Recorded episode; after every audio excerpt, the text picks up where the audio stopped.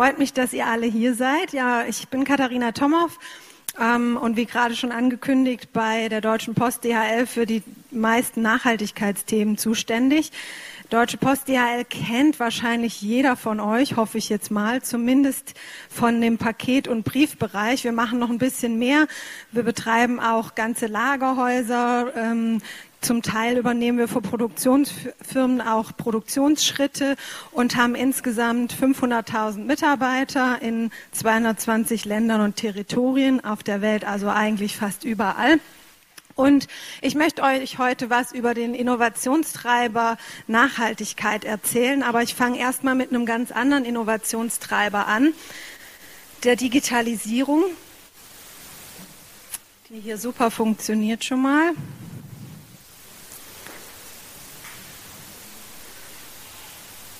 Kann, was müsste ich denn hier klicken? Ja, okay. Natürlich weiß jetzt jeder, hier erzähle ich nichts Neues, ähm, wenn ich sage, dass die Digitalisierung, glaube ich, so der Innovationstreiber unserer Zeit ist und unser Leben, also nicht nur das Leben der Wirtschaft, sondern auch unser persönliches Leben extrem verändert hat. Ich habe mal ein paar Beispiele aus meinem Leben genommen. Früher hatte ich eine ziemlich stolze CD-Sammlung die haben wir dann irgendwann mal alle weggeschmissen oder verschenkt. Und jetzt äh, hören wir nur noch über äh, Musikstreaming-Dienste. Früher habe ich so sonntags zum Beispiel immer mit allen gleichzeitig Wetten das geguckt. Man wusste mo montags morgens in der Schule, alle hatten Wetten das geguckt, weil viel mehr Programme gab es auch nicht. Heute habe ich zum Beispiel gar keinen Fernseher mehr und die meisten gucken auch nicht mehr ähm, im, im TV-Programm, sondern über Netflix oder andere Dienste. Ein Beispiel, was jetzt nicht aus meinem persönlichen Leben ist, aber wer hätte gedacht, dass ein an, ähm, fast schon offizieller Kommunikationskanal von einem Präsidenten mal Twitter sein könnte. Und Natürlich hat sich auch der, die Art verändert, wie wir einkaufen.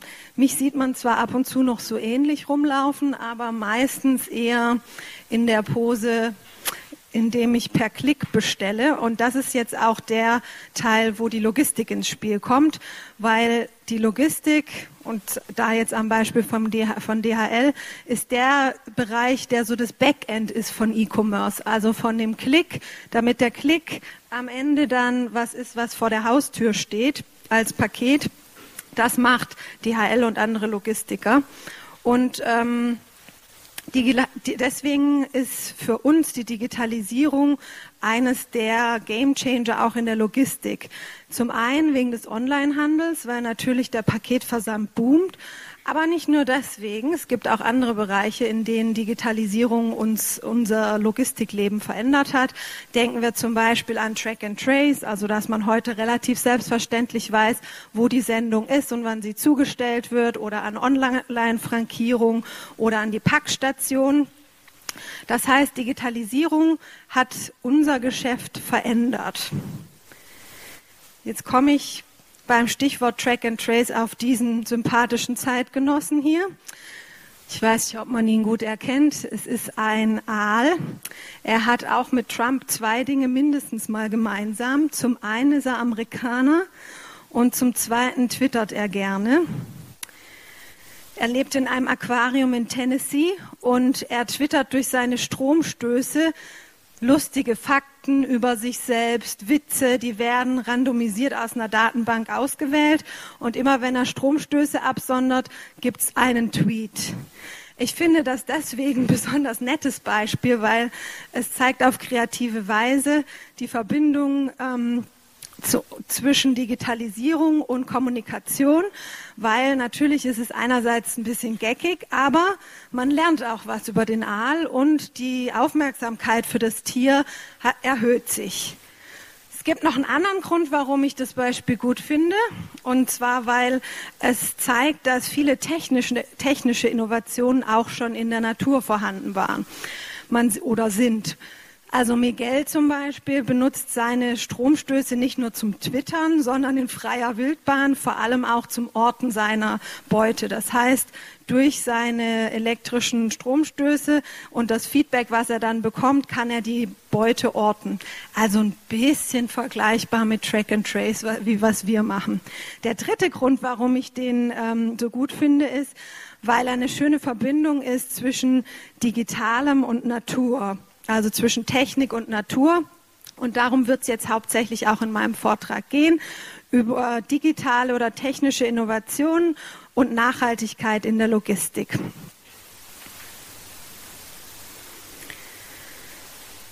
Für uns in der Logistik war die Nachhaltigkeit, würde ich sagen, fast so ein bedeutender Veränderungsschub wie das Thema Digitalisierung. Warum? Bisher war es so, dass es ziemlich feste, eine ziemlich lange Zeit ziemlich feste Währungen gab, mit denen man messen kann, ob ein Logistiker einen guten Job macht. Und wonach auch Kunden den Logistiker auswählen. Das eine ist natürlich der Preis.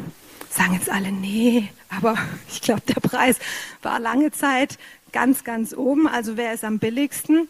Dann musste das zuverlässig sein. Klar, wenn ich das jetzt gesagt kriege, dass es morgen da ist oder ich möchte es bestellen für was und es ist morgen nicht da, dann ärgert mich das. Also Zuverlässigkeit ist ein ein ähm, Kriterium. Dann möchte ich wissen, möchte ich, dass es schnell geht. Also bei uns in, sagt man die Laufzeit, also wie lange dann eine Sendung unterwegs ist. Und die Transparenz, also wie viel Sendungsinformationen bekomme ich, wo ist die Sendung.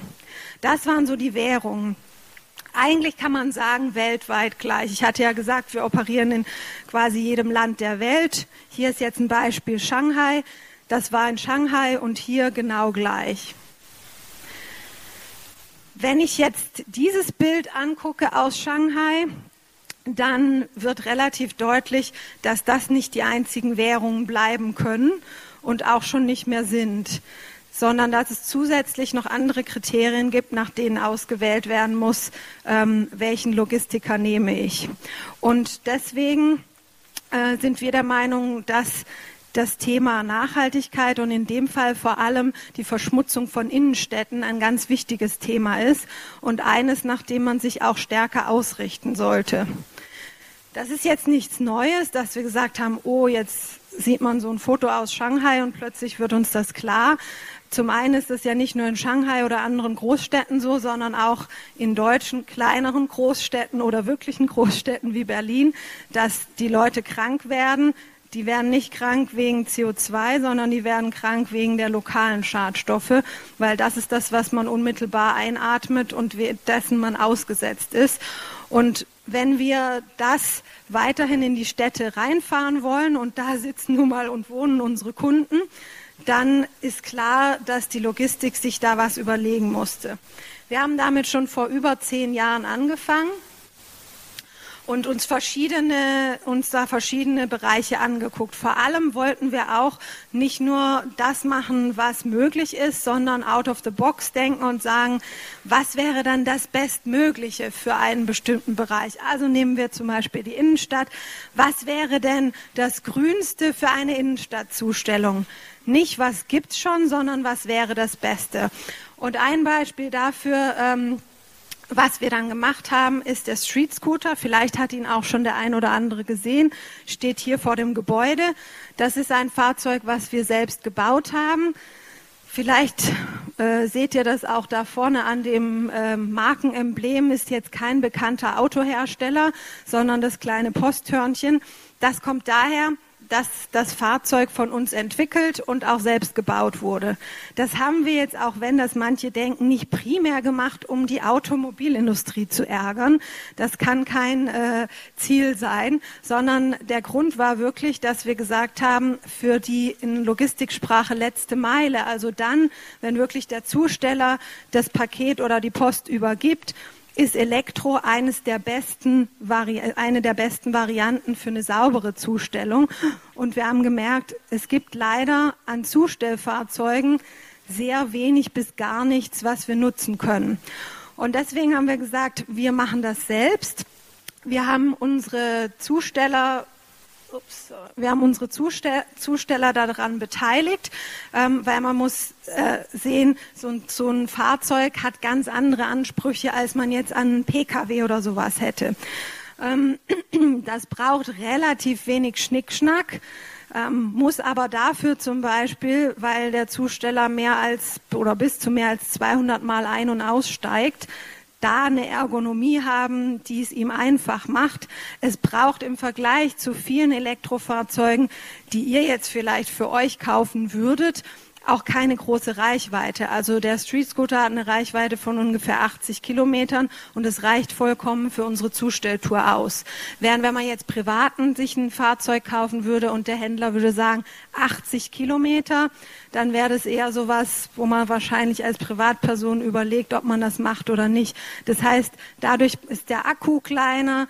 Wir haben insgesamt auch niedrigere Kosten, weil wir einiges von den, äh, von den Dingen weggelassen haben, die wir einfach für die Zusteller nicht brauchen. Auf der anderen Seite, wie gesagt, ähm, es so designt haben, dass der Zusteller äh, damit sich auch wohlfühlt.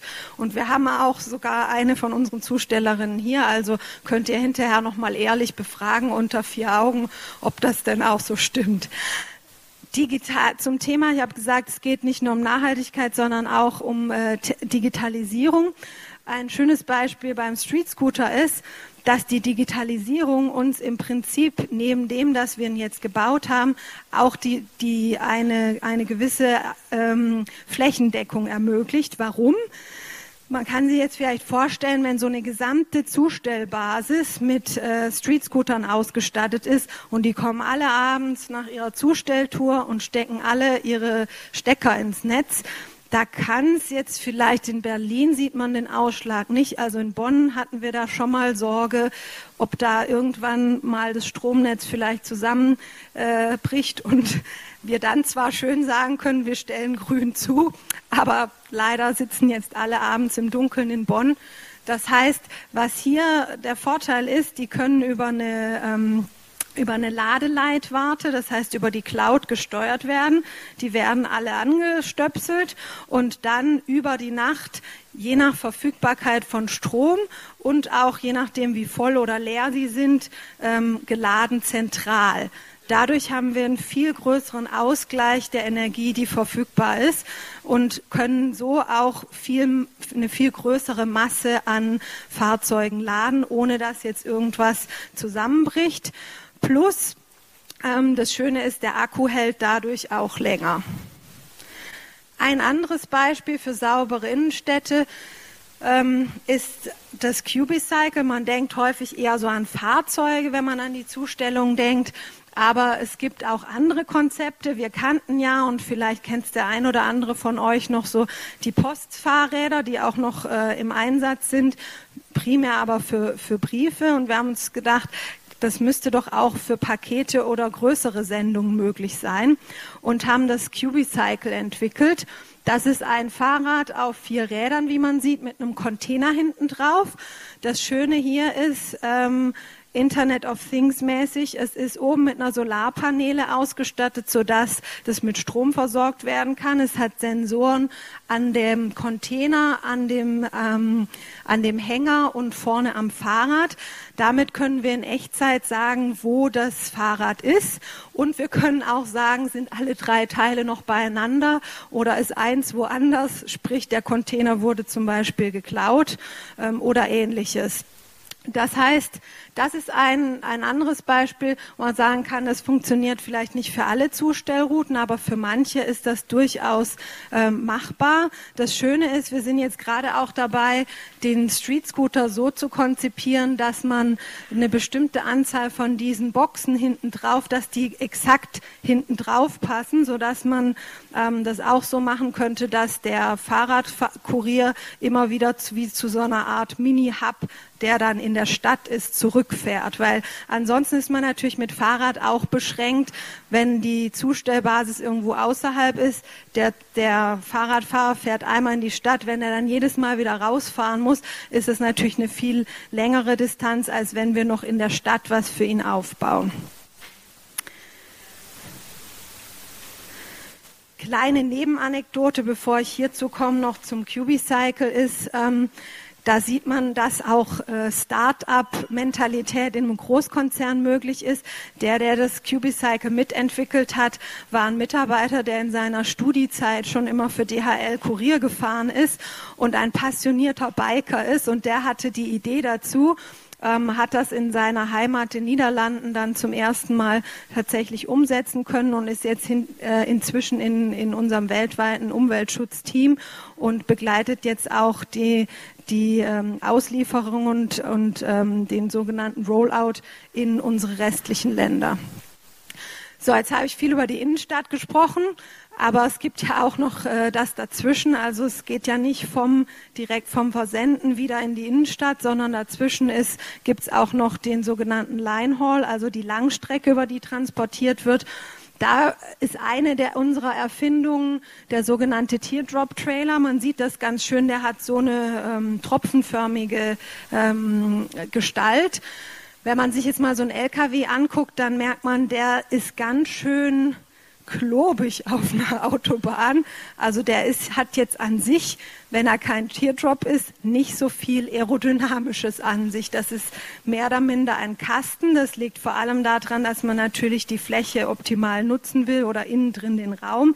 Und wenn man eben viereckige Sendungen hat, ist das auch die beste Form. Allerdings gibt es sehr viele Bereiche, in denen wir das gar nicht brauchen. Zum Beispiel, wenn die Last so schwer ist, dass man den LKW eh nicht voll machen kann, weil sonst die Achse bricht. Oder man hat hängende Waren, wie zum Beispiel Klamotten dann brauchen wir überhaupt nicht diese Form. Und für die Fälle ist der Teardrop, den wir auch selber mit, einer, mit einem äh, kleinen Unternehmen entwickelt haben, eine super Möglichkeit, weil der spart 10 Prozent Sprit.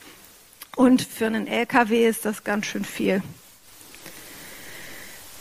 Es gibt noch andere Beispiele. Ich will nur noch eins jetzt bringen, ähm, wie man die Emissionen runterfahren kann und auch Energie einsparen kann. Hier ist ein Beispiel, wie man zum Beispiel in Lagerhäusern äh, steuern kann über Smart Metering, dass das Licht nur da an ist, wo es auch gebraucht wird. Darüber hinaus gibt es natürlich auch mit IT verbunden noch unzählige andere Beispiele, wenn man dann daran denkt, dass eine Routenoptimierung, also dass ich möglichst wenig Umwege fahre oder dass ich was möglichst ähm, schnell von A nach B im Sinn von kurzer Strecke bringe. Ähm, da nutzen wir sehr viele IT-basierte Anwendungen und das ist auch was, was Sprit einspart. Ich will mal wegkommen von den Einzelbeispielen und mehr über unsere Gesamtstrategie erzählen, wie das alles zusammenspielt. Die, An die äh, Maßnahmen, die wir machen, verfolgen fast alle dieses Prinzip nach weniger verbrennen und sauber verbrennen. Auf Englisch sagen wir burn less und burn clean. Also das heißt, das erste ist wirklich mal zu reduzieren. Wie kann ich weniger Energie verbrauchen, weniger Diesel oder Treibstoff verbrauchen. Und erst wenn ich da das erschöpft habe, dann sage ich, kann ich das, was ich verbrauche oder verbrenne, kann das sauberer sein. Also ein Beispiel für Burn Less wäre jetzt der Teardrop, weil wir da reduzieren. Ein Beispiel für Burn Clean wäre der Street Scooter, weil es da, der läuft mit 100 Prozent Ökostrom. Das heißt, der verbraucht sehr wenig bis null Emissionen. Dieser Strategie folgend ähm, oder auf die aufbauend haben wir schon vor jetzt ziemlich genau zehn Jahren ein Ziel uns gesetzt. Da waren wir auch der erste Logistiker, der das gemacht hat. 30 Prozent, wir haben gesagt, 2000, von 2007 bis 2020 wollen wir für alles, was wir produzieren, das heißt für jeden Brief, jedes Paket, was wir zustellen, für jeden Quadratmeter Lagerfläche, für jeden Tonnenkilometer, den wir fliegen oder über den Ozean schicken, möchten wir 30 Prozent weniger CO2 ausstoßen. Das haben wir ähm, wunderbarerweise schon vier Jahre vor unserem ursprünglichen Zielkorridor erreicht, nämlich im letzten Jahr 2016. Und das hat uns dazu bewogen, eine noch aggressivere und noch mutigere Strategie aufzulegen. Und zwar zu sagen, wir wollen es mit Null Emissionen schaffen. Unser Ziel ist, dass wir bis 2020 eine Logistik ähm, aufgebaut haben, die mit Null Emissionen auskommt. Das ist das Ziel. Es ist ein langfristiges Ziel. Das kann man jetzt positiv oder negativ sehen. Also für einen Konzern, bei dem man bedenkt, dass die meisten Ziele eher im Paar-Jahres-Bereich liegen, muss man sagen, es war ein unglaubliches Commitment unseres Managements zu sagen, ich committe mich jetzt auch über meine eigene Legislaturperiode, also über meine eigene Dauer möglicherweise hinaus und sage, dieser Konzern steht dafür, dass wir 2050 keine Emissionen mehr bei der Logistik ähm, ausstoßen. Weil das aber auch noch relativ weit weg ist, haben wir gesagt, wir brauchen noch Zwischenziele bis 2025, um zu zeigen, das ist jetzt nicht nur ein Slogan oder ein Claim, sondern wir glauben wirklich, dass die Logistik das schaffen kann. Und wir haben vier Unterziele jetzt bis 2025 formuliert, die so den ersten Teil des Weges schon mal aufzeigen. Der, der, das erste Ziel ist 50 Prozent weniger CO2 für alles, was wir produzieren bis zum Jahr 2025. Das heißt, 50 Prozent im Vergleich zu 2007. Das ist so unser Beitrag zum Klima. Damit liegen wir, wenn wir jetzt ein Staat wären und kein Konzern, würden wir in eine, würden, wäre das quasi unsere Unterzeichnung des Paris-Abkommens.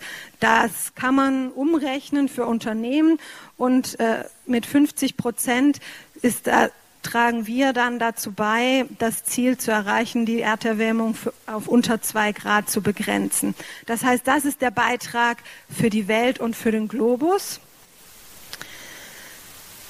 Das zweite Ziel, auch bis 2025, ist, wir möchten nicht nur für die Welt was tun, sondern für jeden Einzelnen da, wo er lebt und wo er arbeitet, nämlich in den Städten, aber kann auch auf, auf dem Land sein und möchten 70 Prozent unserer Zustellung und Abholung mit komplett sauberen Lösungen anbieten. Das heißt wirklich keine Emission. Das ist Fahrrad, Fuß oder Elektrofahrzeug.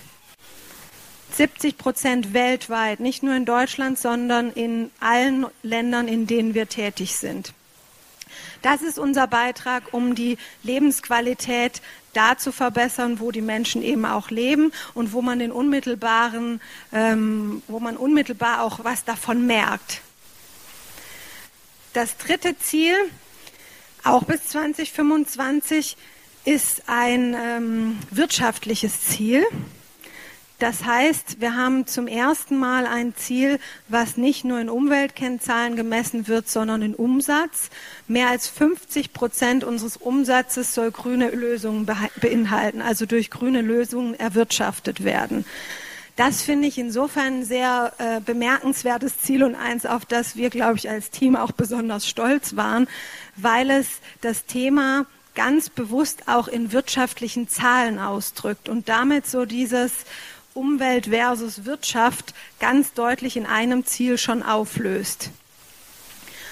Und das vierte Ziel betrifft unsere Mitarbeiter. Ich habe schon gesagt, wir haben mehr, ungefähr eine halbe Million weltweit an Mitarbeitern und wir finden, dass es eine halbe Million Menschen, die sich einbringen können, die Botschafter werden können für den Klimawandel, die Kunden Gemeinden, wo sie leben oder wo sie arbeiten, überzeugen können von dem Thema. Und deswegen möchten wir 80 Prozent unserer weltweiten Belegschaft bis 2025 geschult haben und ausgebildet haben zu sogenannten Go Green Spezialisten, also zu Umweltexperten, die sich zu, den, zu dem Thema auskennen. Wir haben 80 Prozent genommen, weil das für uns so das Äquivalent ist für alle. Bei so einem großen Konzern wirklich immer zu sagen, die 100, dann ist einer gerade erst letzte Woche dazugekommen und ein anderer vielleicht wieder äh, gerade in Rente gegangen. Also 80 Prozent heißt für uns im Prinzip alle unsere Mitarbeiter. Und zu guter Letzt möchten wir pro Jahr eine Million Bäume pflanzen, weil wir glauben, dass es zwar auf der einen Seite das Wichtigste ist, dass wir unser Geschäft verändern und unsere Kunden auf der Reise mitnehmen, aber dass es gleichzeitig auch gut ist, schon mal parallel was einfach nur für die Umwelt und den Planeten zu tun, nämlich eine Million Bäume pro Jahr zu pflanzen, weil Bäume ähm, neben Sümpfen und Mooren einfach die, das Stück Natur ist, was CO2 am leichtesten und am besten bindet. Jetzt werde ich häufiger mal gefragt, weil so ein Null-Emissionen-Ziel hat, glaube ich, noch keiner. Also ich weiß von einer anderen Firma aus dem Nicht-Logistikbereich, die das hat. Die hat das aber beschränkt auf ihre eigenen, ähm, also ihre eigenen Emissionen, die sogenannten Scope 1. Das heißt, man, man guckt so in, in, in der Messung von Emissionen, was kommt von dem, was man selbst besitzt. Also zum Beispiel bei uns wären das jetzt die eigenen Fahrzeuge. Aber äh, wie in jedem Geschäft gibt es ja auch häufig Subunternehmer, die dann für das Unternehmen was machen. Bei uns sind die alle inklusive. Also wir sprechen von den Emissionen, die auch andere in unserem Auftrag ähm, im Prinzip verursachen, während dieses andere Unternehmen, was ich jetzt noch kenne, was als einziges dieses, dieses Ziel hat, bezieht es nur auf die eigenen. Und ich habe mal gefragt, wie viel Prozent das vom gesamten Fußabdruck macht und da war die Antwort ein Prozent. Also daran sieht man, das ist ein ehrgeiziges Ziel auch, aber ein Prozent ist eben nur ein Prozent. In unserem Fall sind es wirklich 100 Prozent der Emissionen, die wir verursachen. So, jetzt werde ich häufig gefragt, wie soll das denn gehen? Also eine Antwort habe ich ja schon gegeben indem ich äh, verschiedene Innovationen gezeigt habe. Und ich hoffe, dass ein Beispiel wie der Street Scooter verdeutlicht, man muss nicht an so einer Hürde scheitern, an der man anfängt, sich im Kreis zu drehen, vorzugsweise zwischen Hersteller, Nutzer und Politik, dass jeder sagt, wenn der eine nur würde, dann würde ich ja auch. Wenn die Politik das subventionieren würde, würden wir die Autos bauen. Wenn die Autos in, äh, in einer ausreichenden Stückzahl und zu gutem Preis verfügbar wären, würden wir die kaufen. Und so dreht man sich in diesem Würdekreis ähm, und keiner macht was. Was wir zeigen wollten ist, man kann auch trotzdem, wenn man überzeugt ist, sagen, okay, zur Not bauen wir es eben selbst. Das heißt, ein Punkt, auf den wir bauen, sind Innovationen. Wir haben das mal so ganz grob überschlagen. Ist natürlich schwierig, bis 2050 das zu machen, aber sagen wir mal, wenn man bis 2030 geht, ähm, von dem, was wir schon verfügbar haben, können wir, denke ich mal, so ungefähr ein Drittel schon schaffen. Und da ist aber immer noch ein ganz großer Rest, bei dem wir nicht wissen, wie es gehen soll. Warum sind wir trotzdem überzeugt, dass es funktionieren kann? Wenn man jetzt mal sich so andere Innovationen anguckt, dann sieht man, die sind ja zum Teil auch sehr jung. Also ich glaube, das Internet ist noch nicht mal 30 oder so um die 30 Jahre alt. Ähm, Mobilfunktelefone oder Smartphones sind, glaube ich, so zehn Jahre ungefähr alt. Das heißt, bis 2050 ist schon noch ganz schön viel Zeit.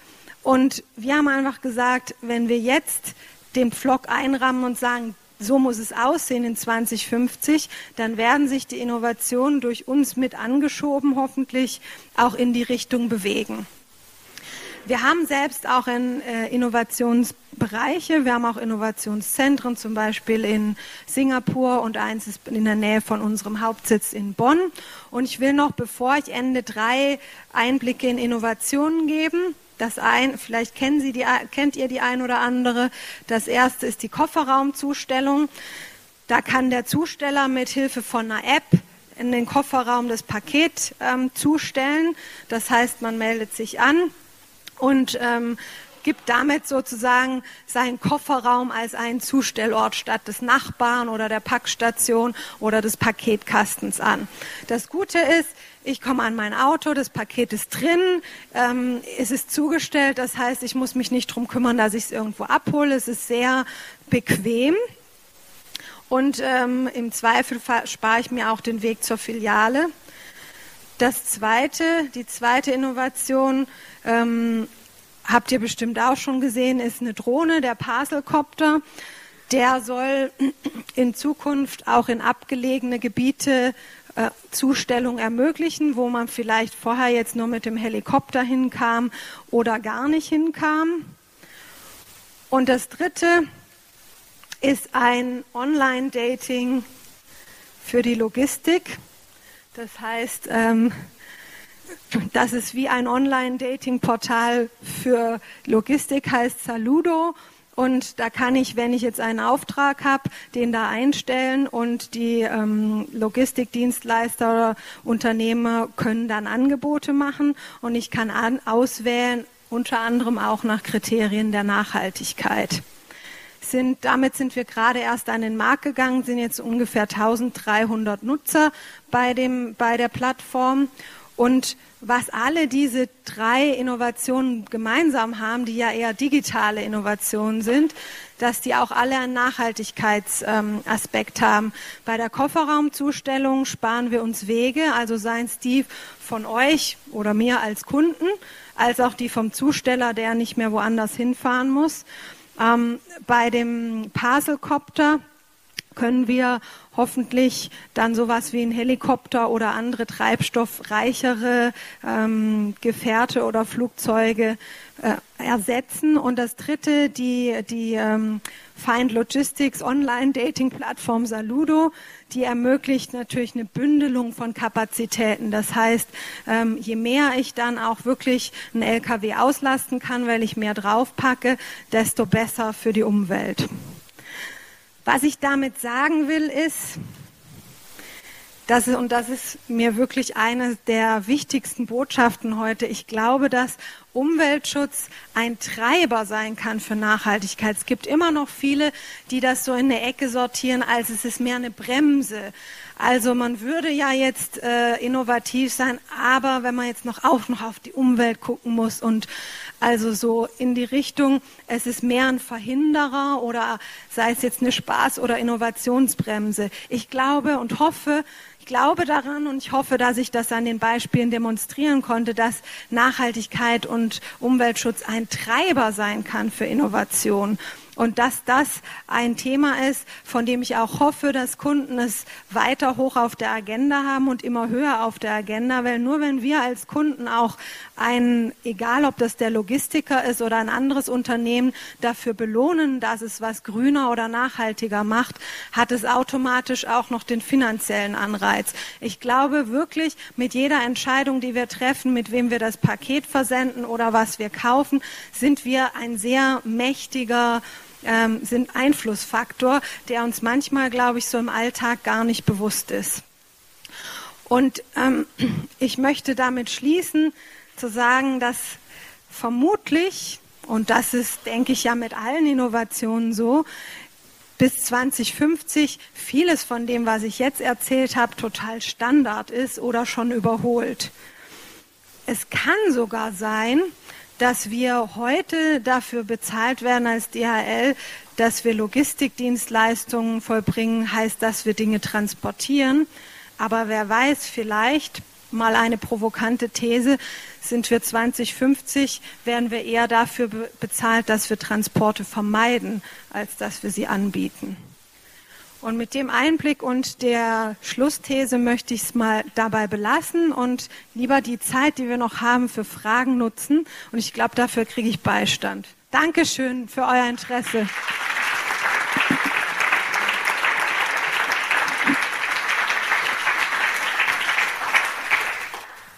So, wir haben noch sehr viel Zeit für Fragen und Diskussionen. Da vorne, Abdel hat das Mikrofon und bitteschön.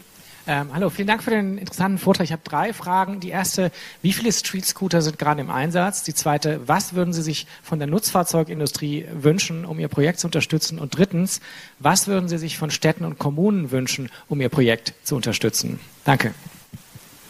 Okay, also die Zahl ist, glaube ich, so um die 2500 im Moment. Und wir haben jetzt die Produktion ausgebaut, sodass wir ähm, noch mehr produzieren können. Wir hatten mal angefangen mit sechs Street-Scootern pro Tag. Also man ist schon ein bisschen eine andere Menge als das, was woanders ähm, vom Band fließt, haben das jetzt erhöht, ähm, haben ja auch vor kurzem bekannt gegeben, dass wir die Street Scooter auch verkaufen. Das heißt, dass wir sie nicht nur selbst nutzen, weil wir eben möchten, dass andere auch davon profitieren können. Also das ist so ungefähr die Größenordnung. Im Moment sind die hauptsächlich in Deutschland im Einsatz, aber wir möchten das eben auch, hatte ich ja gesagt, wir haben das Ziel 20, äh, 25, 70 Prozent weltweit. Das heißt, da wird der Street Scooter auch eine wichtige Rolle dabei spielen.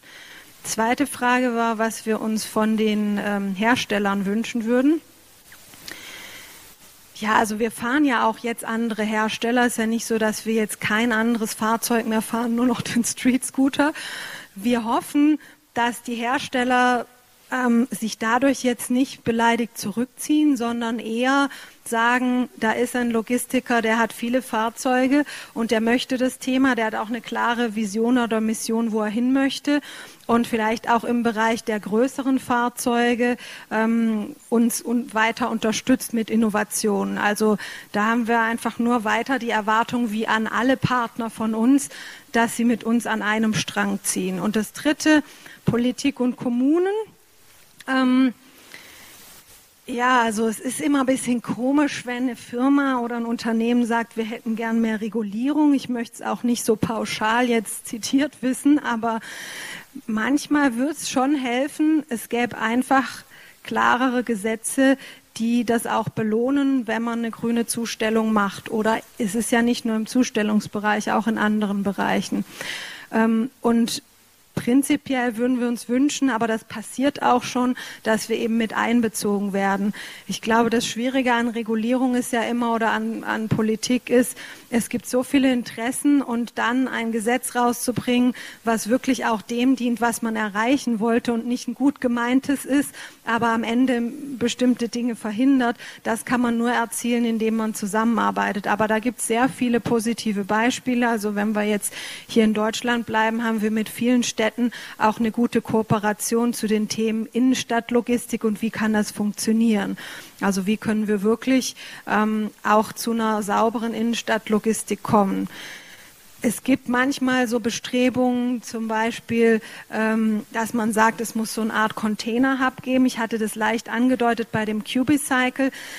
Da gibt es schon auch manchmal Städte, da fragen wir uns, wenn man die Mengen ansieht, möchte wirklich diese Stadt x LKWs in der Stadt geparkt haben mit Containern, von denen dann durch Fahrräder zugestellt wird. Ich weiß es nicht. Also da ist dann so manchmal, dass man denkt, vielleicht müsste man es nochmal mit den Zahlen durchgehen, aber prinzipiell für manche kann es auch wiederum eine Lösung sein. Also ich glaube, das Wichtige ist, dass man dann die Stadtgröße und die Volumina auch berücksichtigt.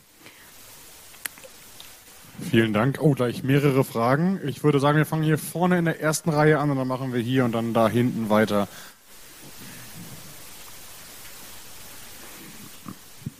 Vielen Dank für den Vortrag, den fand ich auch sehr interessant. Ähm, ich habe eine Frage, weil Sie zuletzt sagten, Verkehrsvermeidung, vielleicht müsste man sich damit dann irgendwann mal in ein paar Jahren beschäftigen.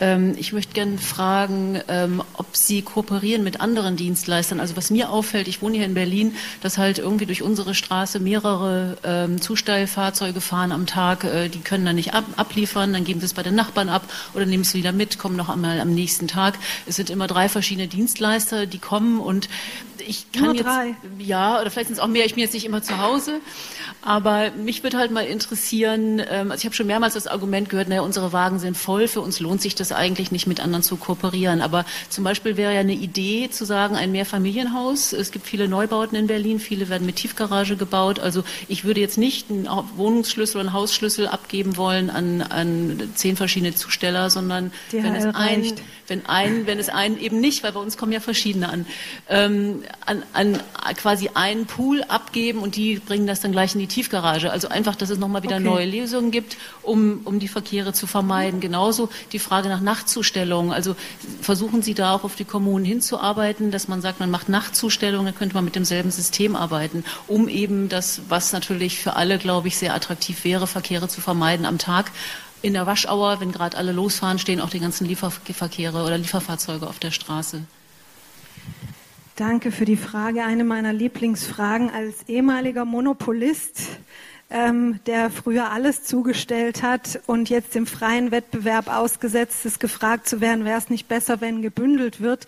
Die einfache Antwort ist, ja klar, aber der Kunde möchte den Wettbewerb. Der Kunde möchte aussuchen und er möchte, äh, dass der Wettbewerb das Geschäft belebt. Das heißt, ähm, diese Frage ist verständlich und ich kann es nachvollziehen, wenn man die ganzen Zustellfahrzeuge sieht.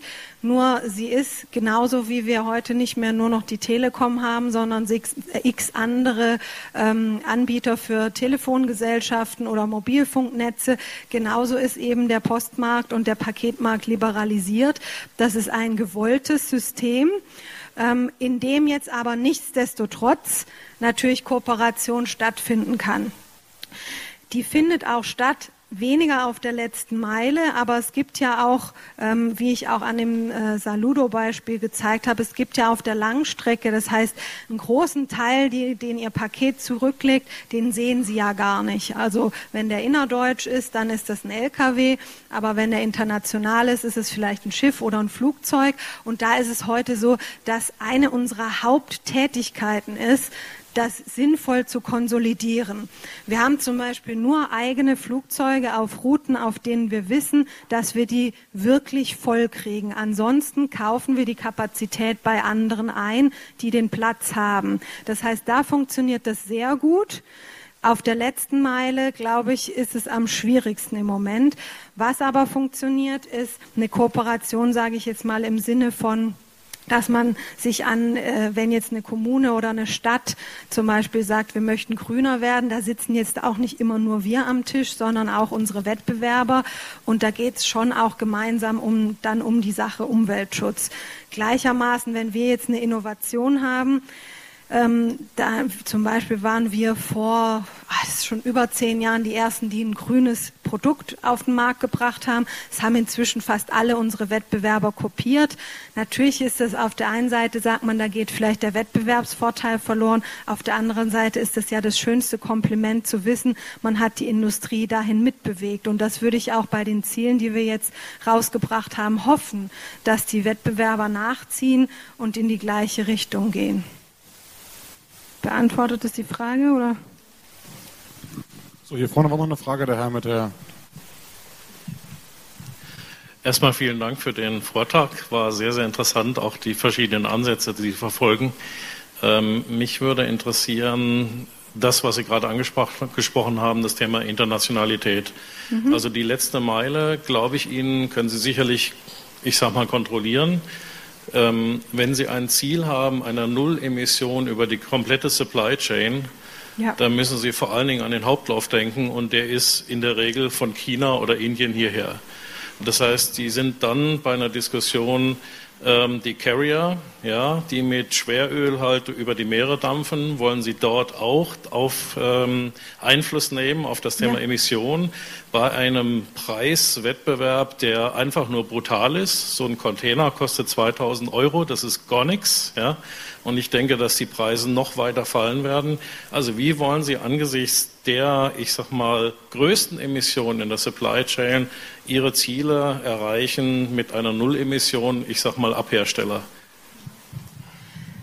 Also ja, wir wollen das für alles, für die Flugzeuge, für die Schiffe, für den Hauptlauf mit Schiene, Straße, komplett alles.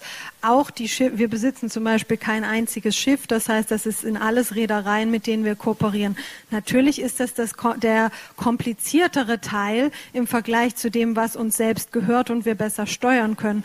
Wir haben auch nicht, nicht in allen Ländern die letzte Meile, also die Zustellung sind auch nicht unsere eigenen Fahrzeuge immer in allen Ländern. Das heißt, da haben wir dasselbe selbst in der Zustellung, wie sie, die, die jetzt gerade angesprochen wurde. Ähm, wir glauben, dass wir durch eine Aus, also da gibt es verschiedene Hebel, die wir jetzt auch schon ziehen. Zum Beispiel bei den ähm, Reedereien ist es so, dass wir ein Auswahlkriterium haben, welche, mit welchen Reedereien wir fahren. Und da ist, oder, oder sagt man fahren beim, wenn man übers Wasser fährt, verschiffen, mit denen wir verschiffen. Und da ist ein Teil der Kriterien sind eben Umweltaspekte. Das heißt, ein Hebel ist, dass wir durch die Auswahl ähm, Reedereien dafür auch belohnen, wenn sie grünere Schiffe einsetzen. Wenn sie natürlich gibt es auch generelle Bewegungen wie das Slow Steaming, dass sie langsamer fahren, die uns was gebracht haben. Wir versuchen, ein Hebel ist zu sagen, wenn du das machst, lieber Carrier, dann wählen wir dich bevorzugt aus. Und auch zu sagen, wenn du das nicht machst, dann wählen wir dich nicht mehr aus. Das heißt, wir hoffen, wir haben jetzt natürlich nicht die volle Marktmacht. Da gibt es noch viele andere, die die beauftragen. Und ich finde es gut, dass auch mal erwähnt wird, es ist ein sehr niedrigmargiges Geschäft. Also wir sprechen da anders als in anderen Sparten oder Industrien, wo man irgendwie 10, 20, 30, 40, 100 Prozent Marge hat. In der Logistik ist zum Teil ein Prozent. Das heißt, es ist wirklich ein knallhartes Business, aber trotzdem glauben wir, wenn wir nicht die sind, die die klaren Zeichen setzen, und nur auf andere warten, dann wird nichts passieren. Also das ist ein Punkt. Dann gibt es noch das, dass wir versuchen, mit unseren Carriern zusammenzuarbeiten. Also nochmal den äh, Seefrachtbereich. Da sind wir zum Beispiel engagiert in einer NGO oder einem Zusammenschluss der Clean Cargo Working Group. Da sind eigentlich alle großen Reedereien äh, mit drin, wo wir auch gemeinsam überlegen, welche Maßnahmen könnte man umsetzen. Und um jetzt von der Seefracht mal wegzukommen, bei LKWs ist es ja auch so, dass die nicht alle uns gehören. Und auch da haben wir zum Beispiel den Teardrop, den fahren, glaub, müsste ich jetzt äh, die Zahl nochmal genau nachgucken, aber das sind äh, sicherlich fast genauso viele Subunternehmer, die den fahren wie unsere eigenen, ähm, mit denen wir dann ein, eine Kooperation eingehen und sagen, wir, wir tragen vielleicht einen Teil vom Anfangsinvest, dafür kriegen wir ein bisschen von den Einsparungen, je nachdem, was das Risiko für den Unter Subunternehmer ist. Und das ist das, wie wir hoffen, dass wir auch den Teil Teil, den wir nicht selber beeinflussen können. Ähm, also im Sinne von, wo wir nicht sagen können, nur noch dieses Fahrzeug kaufen wir oder stellen wir her, dass wir das trotzdem schaffen können. Ich glaube, der Flugverkehr ist das Schwierigste. Da sage ich immer scherzhaft, ich bin an unserem einen Vorstand dran, der damals so viel in den Street Scooter investiert hat, ob er jetzt nicht vielleicht in so ein E-Flugzeug oder so als nächstes mal investieren will. Also wer weiß. Vielen Dank für diese Antwort. Jetzt waren da hinten noch ein, zwei, drei Wortmeldungen in die Richtung. Vielleicht machen Sie es unter sich aus, wer zuerst dran ist. Super. Ja, wunderbar, danke. Ähm, ich wollte fragen, und zwar, ähm, ist, deine letzte These war ja, dass es darum geht, Transporte zu vermeiden. Ähm, wie passt das denn zusammen mit dem wachsenden E-Commerce-Geschäft? Weil da könnte man ja davon ausgehen, dass es mehr Päckchen geben wird.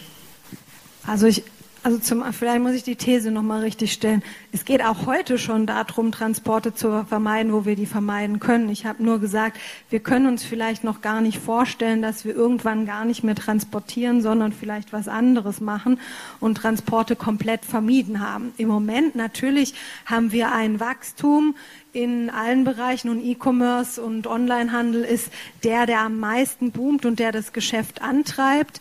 Ähm, das muss aber nicht nur negativ sein.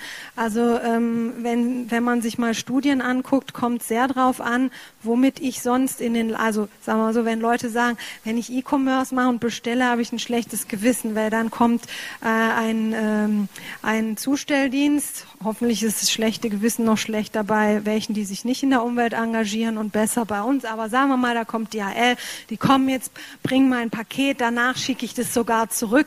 Eigentlich bin ich schon ein bisschen eine Umweltsau, dass ich das jetzt so gemacht habe. Dazu habe ich zwei Antworten. Die eine ist, in die Läden, in die man geht, da hat auch jemand die Sachen hingebracht. Die sind da nicht gewachsen meistens, sondern das ist, der Laden ist vielleicht zwei Kilometer entfernt, aber die, die Strecke von China bis zu dem Laden hat sowieso auch schon jemand gefahren. Das heißt, man macht sich häufig nicht bewusst, dass es dieses letzte Stück nur ist, was zusätzlich ist. Und das Zweite ist, man muss sehen, dass die Logistik, also zumindest jetzt bei uns, sehr effizient ist. Das heißt, wenn man jetzt nicht läuft zum Geschäft, ist es auf jeden Fall umweltfreundlicher, sich bestellen zu lassen weil es von der Effizienz, wenn man sich mal überlegt, wie viele Pakete wir in einen Transport kriegen und wie jeder einzeln zu einem Geschäft fahren würde, ähm, ist der CO2-Ausstoß oder auch die lokalen Ausstöße sind auf jeden Fall niedriger. Aber natürlich, klar, der E-Commerce treibt den, treibt den Handel an. Da bin ich wieder bei meinem ersten Punkt dass der Kunde dann entscheidet, ähm, zu, zum einen, ob er das macht, wobei ich da noch sagen würde, wenn er sowieso mit dem Auto hingefahren wäre, ist es sogar besser. Und zum zweiten, wie er es macht, ob es ihm egal ist, wie es herkommt, oder ob er auswählt und sagt, mit dem möchte ich es nicht. So, jetzt hatten wir als nächste, nächsten Fragesteller direkt drei Reihen davor, der Herr ohne Haare, aber mit Sakko. Hat sich erledigt. Super. Dann bitte weitere Wortmeldungen. Da, eins, zwei und dann dahinter drei. Der Herr mit dem schwarzen Hoodie zuerst. Mir ist noch nicht ganz klar, das 70-Prozent-Ziel für 2025, ist das jetzt für die letzte Meile oder insgesamt? Es gibt eins insgesamt, das sind 50 Prozent. Das beinhaltet wirklich alles, also von A bis Z, von ähm, ich nehme die Sendung auf, bis die fliegt nach China, von China nach New York, wird nochmal mit dem Schiff irgendwo transportiert, mit dem LKW und dann zugestellt. Da sind wir bei 50 Prozent und die 70 Prozent beziehen sich wirklich auf, auf die Innenstädte oder eben die lokalen Zustellbezirke, also die sogenannte letzte Meile. Dann hat sich meine Folgefrage erledigt. Vielen Dank. Gleich zur anderen Seite weitergeben an die Dame mit dem grauen Pullover. Die hat er sich auch gemeldet. Das Mikro wird dann auf dem Fußweg zugestellt. Dankeschön dafür.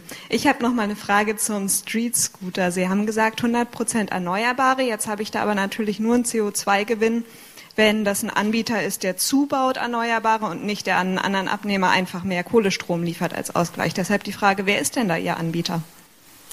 Den Anbieter kann ich jetzt nicht nennen, aber es ist auf jeden Fall so, dass, es, dass wir wirklich darauf achten, dass es echter Ökostrom ist und nicht nur durch Zertifikate zugekaufter Ökostrom. Okay, hier vorne in dem Gebiet war, glaube ich, noch eine weitere Frage. Wird einmal aufzeigen? Ja, super. Eine Frage zum Versand von frischen Lebensmitteln. Das ja. äh, nehmen wir ja an, dass es die nächsten Jahre explodieren wird.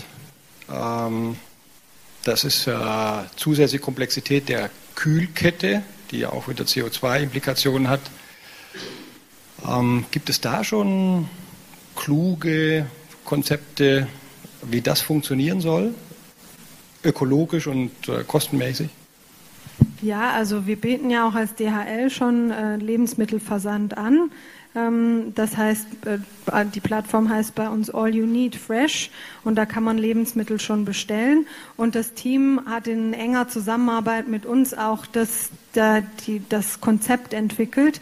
Da gibt es jetzt ganz viele verschiedene Aspekte der Ökologie an diesem Thema. Weiß ich nicht, ob das jetzt den Rahmen sprengen würde. Von der Verpackung also wie man es verpackt, jetzt nicht nur, weil es gekühlt werden muss, aber auch, aber auch die ganzen Einwegverpackungen, sprich Tüten und so weiter, wie man das reduzieren kann. Für die Kühlung gibt es äh, eigentlich ein ganz smartes Konzept, dass das eben nur in Teilbereichen, wo wirklich gekühlt werden muss, dann auch gekühlt wird und der Rest nicht. Ähm, das ist aber ein so umfassendes Thema, ich glaube, das würde sich eher lohnen, nochmal bilateral zu vertiefen. Oder in einem eigenen Talk vielleicht nächstes Jahr. Oder in einem eigenen Talk. Gibt es weitere Fragen? Da ganz hinten in der Mitte. Ja, eine organisatorische Frage. Wenn ja. solche Sachen besprochen werden, so nach dem Motto, wir haben die Hauptumschlagbasen weggenommen von der Schiene irgendwo an die Autobahn und jemand kommt auf die jetzt machen wir CO2-Reduktion, dafür machen wir Tränen-LKWs oder wir möchten CO2-Reduktion äh, betreiben und weniger Wege von Fahrzeugen in der Stadt, deswegen stellen wir das in Kofferräume zu von Autos. Sitzt da niemand in so einem Meeting drin und sagt so, Leute, habt ihr da schon mal drüber nachgedacht, dass das ein bisschen inkonsequent ist? Jetzt muss ich nochmal genauer verstehen, was die Inkonsequenz ist.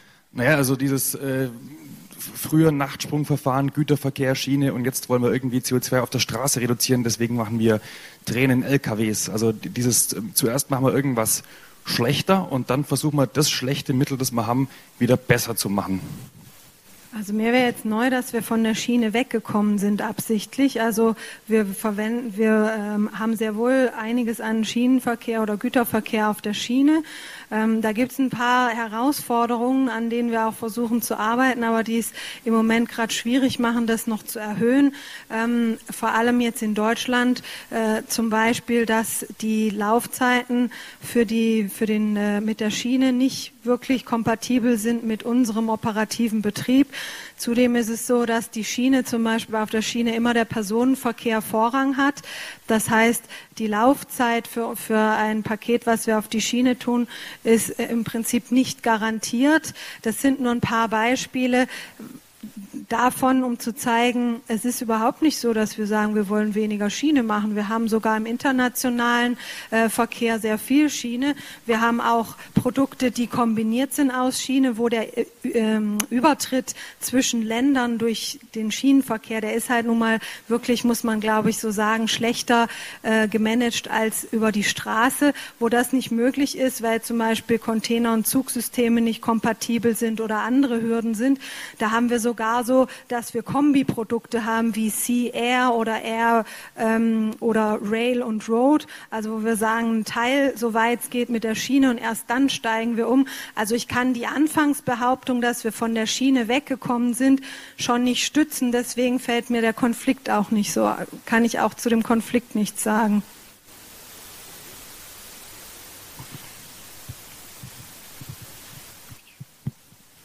Ähm, Sie hatten vorhin gesagt, dass es für, ähm, dass Ihr Konzept auch für alle Subunternehmer gilt. Ja. So, ähm, wie passt denn das zusammen, dass Sie mittlerweile mehr Subunternehmer beschäftigen, gerade auf der letzten Meile, die nicht gerade mit den ökologisch wertvollsten Autos fahren? Die verdienen natürlich auch nicht so viel Geld, um sich solche Autos leisten zu können. Dass wir mehr Subunternehmer oder was ja. war die Frage? Ja, genau. Mehr als eigene? Also in also Deutschland. Mehr als, mehr als eigene kann ich nicht sagen, aber die Zahl der Subunternehmer steigt.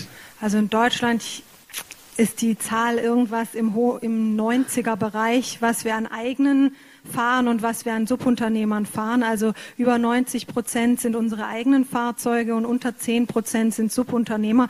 Das ist jetzt nur so zur Größenordnung.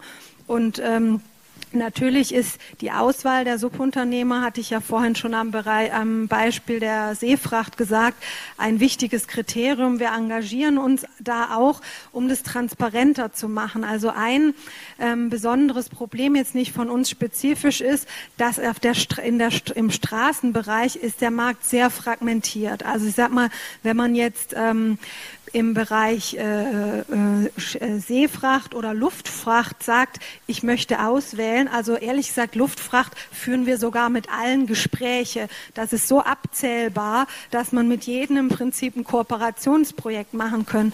Äh, man kann sich vorstellen, auf der Straße ist das um ein Vielfaches. Wenn das ähm, Airlines, mit denen wir zusammenarbeiten, sage ich jetzt mal bitte nicht die Zahl zitieren, sind vielleicht 50 oder so, Subunternehmer auf der Straße weltweit ist im x zehnfachen Tausenderbereich. Das heißt, ich glaube, was uns da fehlt und was wir aber versuchen voranzutreiben, ist, ähm, zum einen mal zu sagen, könnte es nicht so ein Label geben wie jetzt bei einem Kühlschrank, dass ich weiß, wer ist wie grün, damit wir, wir sind ja in dem Fall auch ein Kunde, auch auswählen können und die belohnen können, die grüner sind als andere. Im Moment bekommen wir gar nicht die Daten unbedingt vom Subunternehmer. Natürlich können wir uns jetzt zu jedem Subunternehmer einzeln in Betrieb gehen und uns das angucken, nur das ist bei der Größe natürlich auch nur stichprobenhaft möglich. Das heißt, was wir sehr stark vorantreiben, in Asien hat das schon besser geklappt, in Europa sind wir auch dran ist, dass es ein Programm gibt für die gesamte Industrie, in der es so ein Label gibt, an dem man ablesen kann, wie grün ist ein Logistikanbieter, ob es jetzt ein Subunternehmer oder ein größer Logistiker ist. Und dann da dran zu knüpfen, ähm, knüpfen Systeme, mit denen man dann auch Hilf Hilfeleistungen bieten kann. Wie kann der Subunternehmer sich verbessern? Braucht der eher günstige Kredite, um zu investieren? Braucht er ein anderes Modell, damit er sich da grüner entwickelt? Ich glaube, das ist dann der nächste Schritt.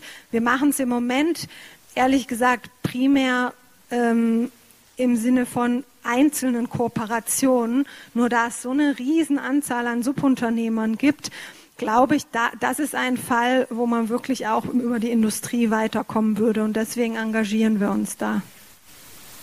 Danke für diese Frage. Wir haben jetzt noch ungefähr vier Minuten Zeit. Das heißt, das reicht für entweder zwei sehr kurze Fragen oder für eine normale Frage plus ein Schlusswort von Frau Tomow. Hier vorne wäre noch Oder eine für Frage. Vier ganz kurze Fragen. Die Antwort muss ja kurz sein, das ist das Schwierige. Die Antwort wird kurz sein. Mich würde interessieren bei der Produktion des äh, Street Scooters, ja. wie werden Sie, würden Sie sicherstellen, dass dort auch Null Emissionen emittiert werden? Mm, also da ich jetzt keine Ingenieurin bin, kann ich leider nicht über jeden äh, Produktionsschritt Ihnen Auskunft geben. Also es gibt, ja. Wollen Sie nachfragen oder? Also Null Emission äh, geht ja durchaus, wenn es um, um, um stationären Einsatz gibt. Aber die Frage tauchte eben schon mal ein bisschen auf.